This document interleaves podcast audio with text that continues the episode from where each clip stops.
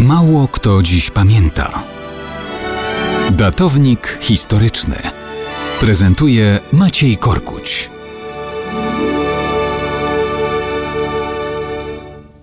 Mało kto dziś pamięta o słynnej piękności galicyjskiej Ines de Castru, która zakończyła żywot 7 stycznia 1355 roku.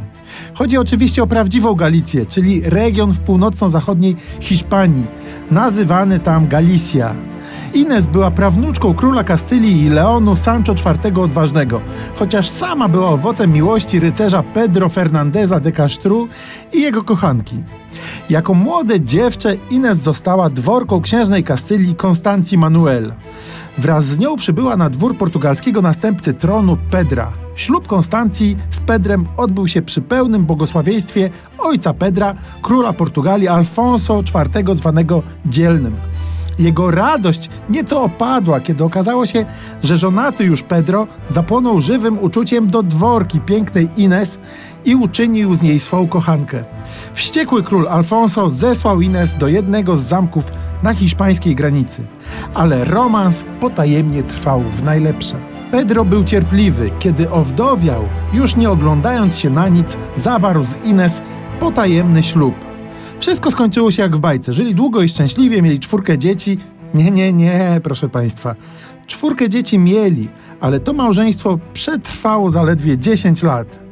Król Alfonso bowiem nigdy tego związku nie zaakceptował.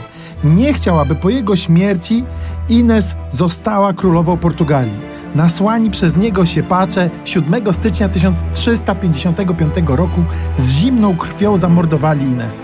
Myślicie Państwo, że to koniec historii? Otóż nie, Pedro to przeżył, ale nigdy się z tym nie pogodził. Dwa lata później umiera król Alfonso, tron obejmuje Pedro, ujawnia, że Ines była jego żoną.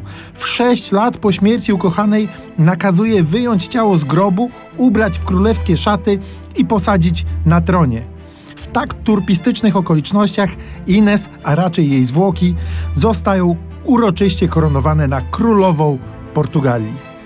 W podaniach zapisano, że cały dwór musiał oddać jej hołd i całował trupią dłoń. Zapisano też, że Pedro odnalazł dwóch spośród morderców. Na jego rozkaz w więziennych lochach wyrwano im serca. No tak, za bardzo to nie przepomina bajkowego długo i szczęśliwie.